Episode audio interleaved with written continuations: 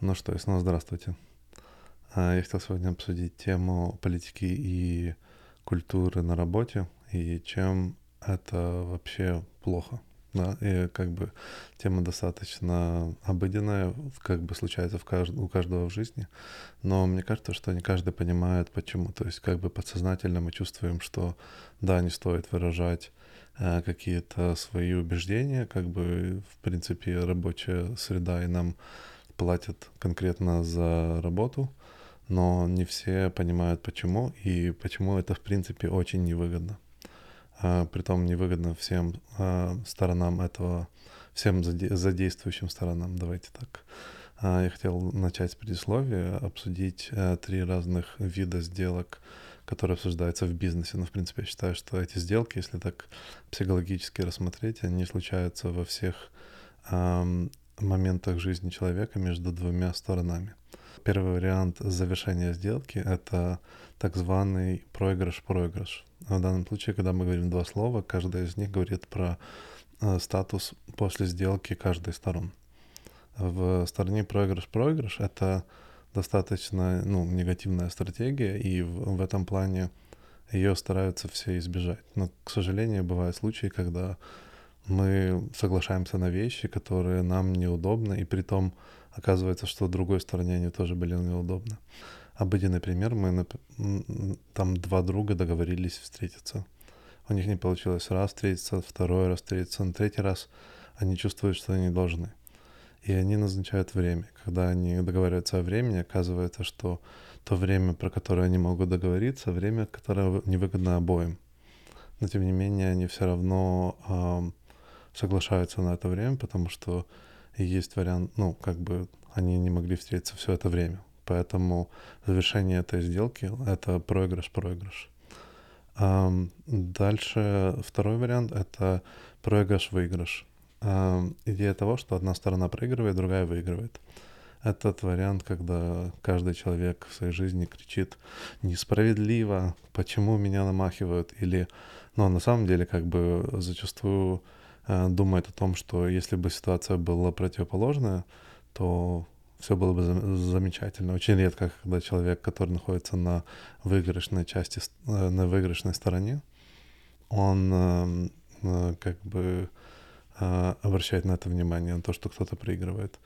Очень многие сделки — это выигрыш-проигрыш, э, когда люди договариваются о компромиссе. Иногда те вещи, которыми они жертвуют, они на самом деле не имеют никакого значения для одной стороны. Соответственно, получается, что одна сторона уходит на, на уступки, другая сторона делает вид, что она это делает, но в результате э, одна сторона выигрывает, другая проигрывает, потому что а, ну, например, такой, такой сделки — это вы договариваетесь с продавцом на базаре. А, очень долго договариваетесь относительно того, что вы хотите что-то купить. Продавцу невыгодно, он хочет, э, в принципе, быть просто хорошим продавцом, или он делает это первый раз.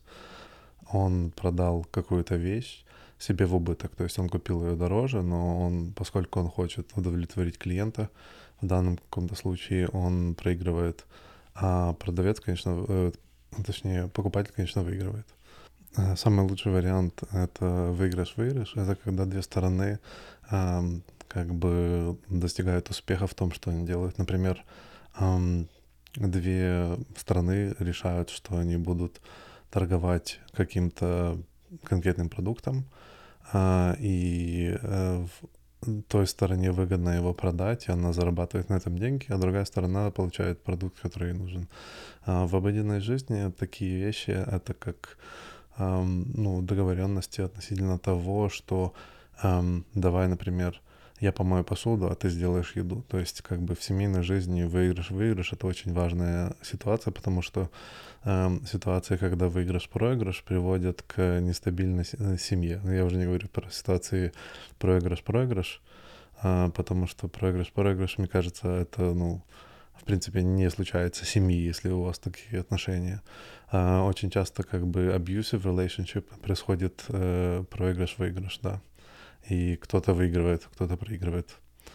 Um, так вот, относительно политики и культуры на работе, я считаю, что это всегда проигрыш-проигрыш. И я хотел бы разобрать эту ситуацию. Uh, в любой группе людей, которые э, решают обсудить какую-то тему, есть э, спектр, э, есть спектр как бы силы отношения, да. То есть есть человек, у него очень сильное мнение относительно по какому-то поводу. Есть человек, которому все равно, но он может быть в, конкретной этой теме очень тоже сильно выражать себя, но тем не менее ему по факту все равно. Он просто делает вид. Есть люди, которые против, и есть люди, которые там просто нейтральные, они просто на фоне, да, то есть есть целый, целый спектр людей.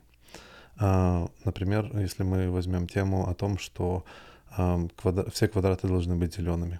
И, например, вся команда или вся компания решает, что все квадраты должны быть зелеными. Тут как бы звучит так, как будто нет никакого несоглашения.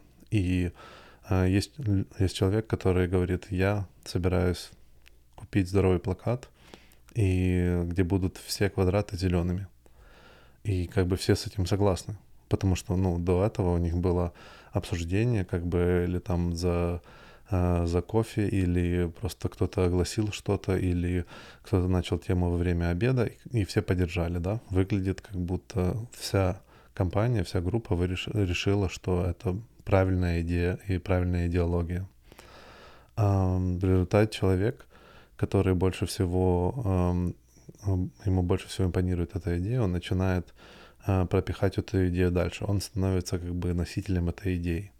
Он может купить этот плакат, который людям может просто не нравиться, да, как бы просто само даже не то, что он э, не идея самого плаката, а то, что этот плакат там висит, в принципе, кому-то может не нравиться.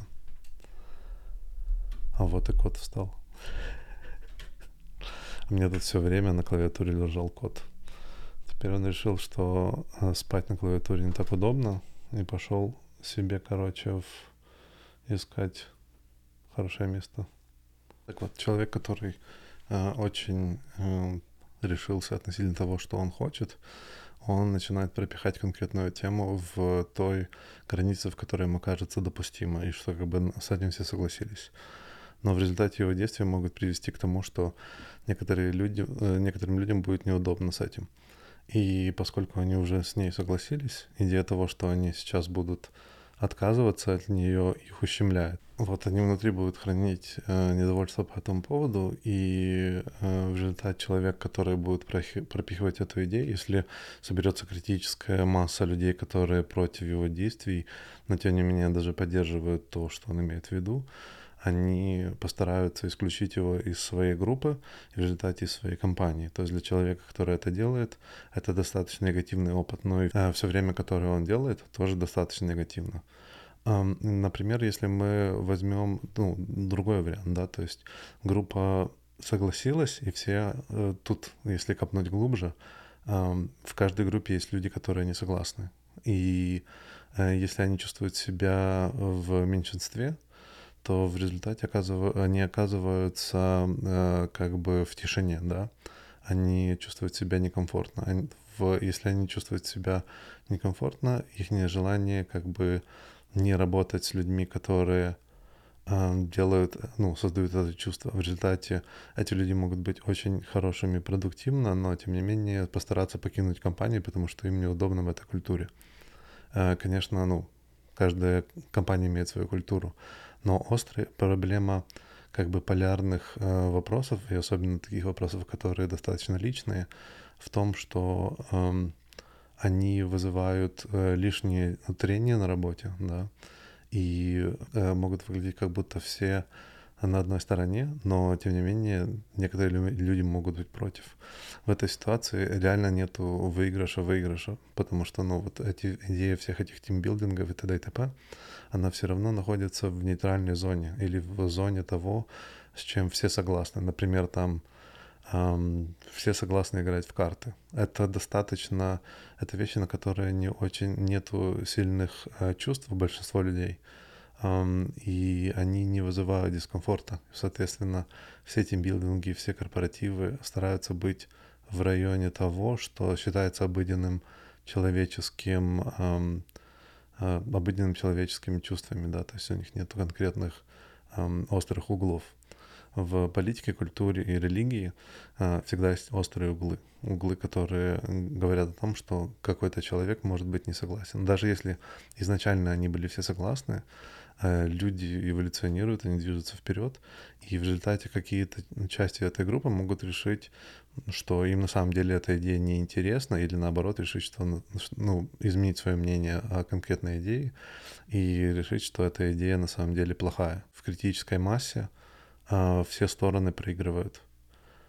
Если есть один человек, он может покинуть команду, и команда как бы останется а, целиком, но жизнь движется дальше, и у них будут проблемы с, с наемом других людей, которые не считают, которые могут быть профессиональны и очень хороши для бизнеса, но тем не менее не, соглас, не согласоваться с их идеей.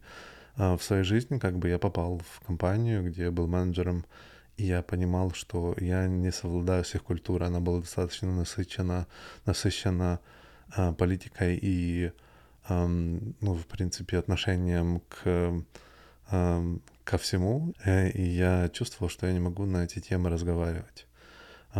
Почему, ну, как бы я старался быть профессиональным и не увольняться, потому что мне это нравилось, но тем не менее сама группа решила, что я недостаточно активен в их идее. И, и, соответственно, они постарались меня исключить из команды, что, в принципе, у них получилось. Э, я считаю, что как бы работа должна быть сфокусирована на главных ее качествах.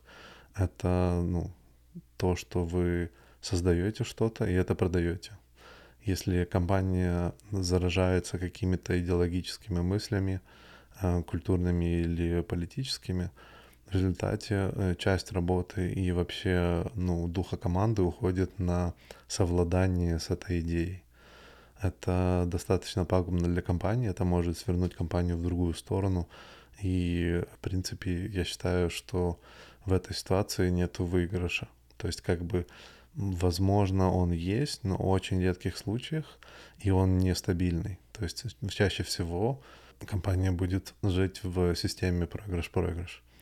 Я надеюсь, что эта как бы тема достаточно была раскрыта. Если у вас есть еще вопросы относительно этого, если у вас есть и другая точка зрения, я буду очень рад выслушать. До скорой встречи.